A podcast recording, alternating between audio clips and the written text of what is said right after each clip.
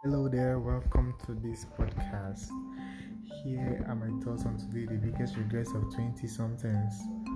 What are you trying to escape? I regret being an asshole for most of my 20s. In other words, I had no idea that how you treat people affects the world you see. It sucks to regret something. Here's the thing. Opposites evolve through life. I had to be a selfish asshole to see the power of quiet generosity. Without the regret, the shift that occurred would never have happened. Regrets are bad for your peace of mind. You can't go back. You can't change what you did. You did the best you could at the time. Rather than regret, why not reflect instead?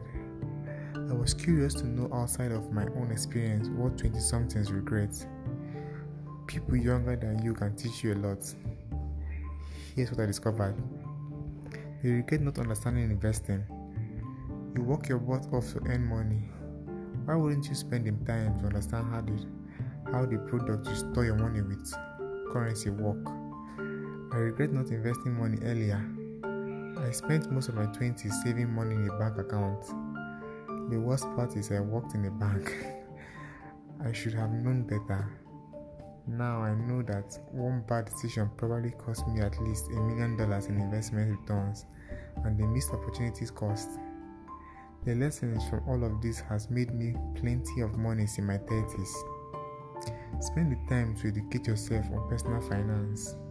An hour a week is all it takes to understand the money you trade your precious time to for life.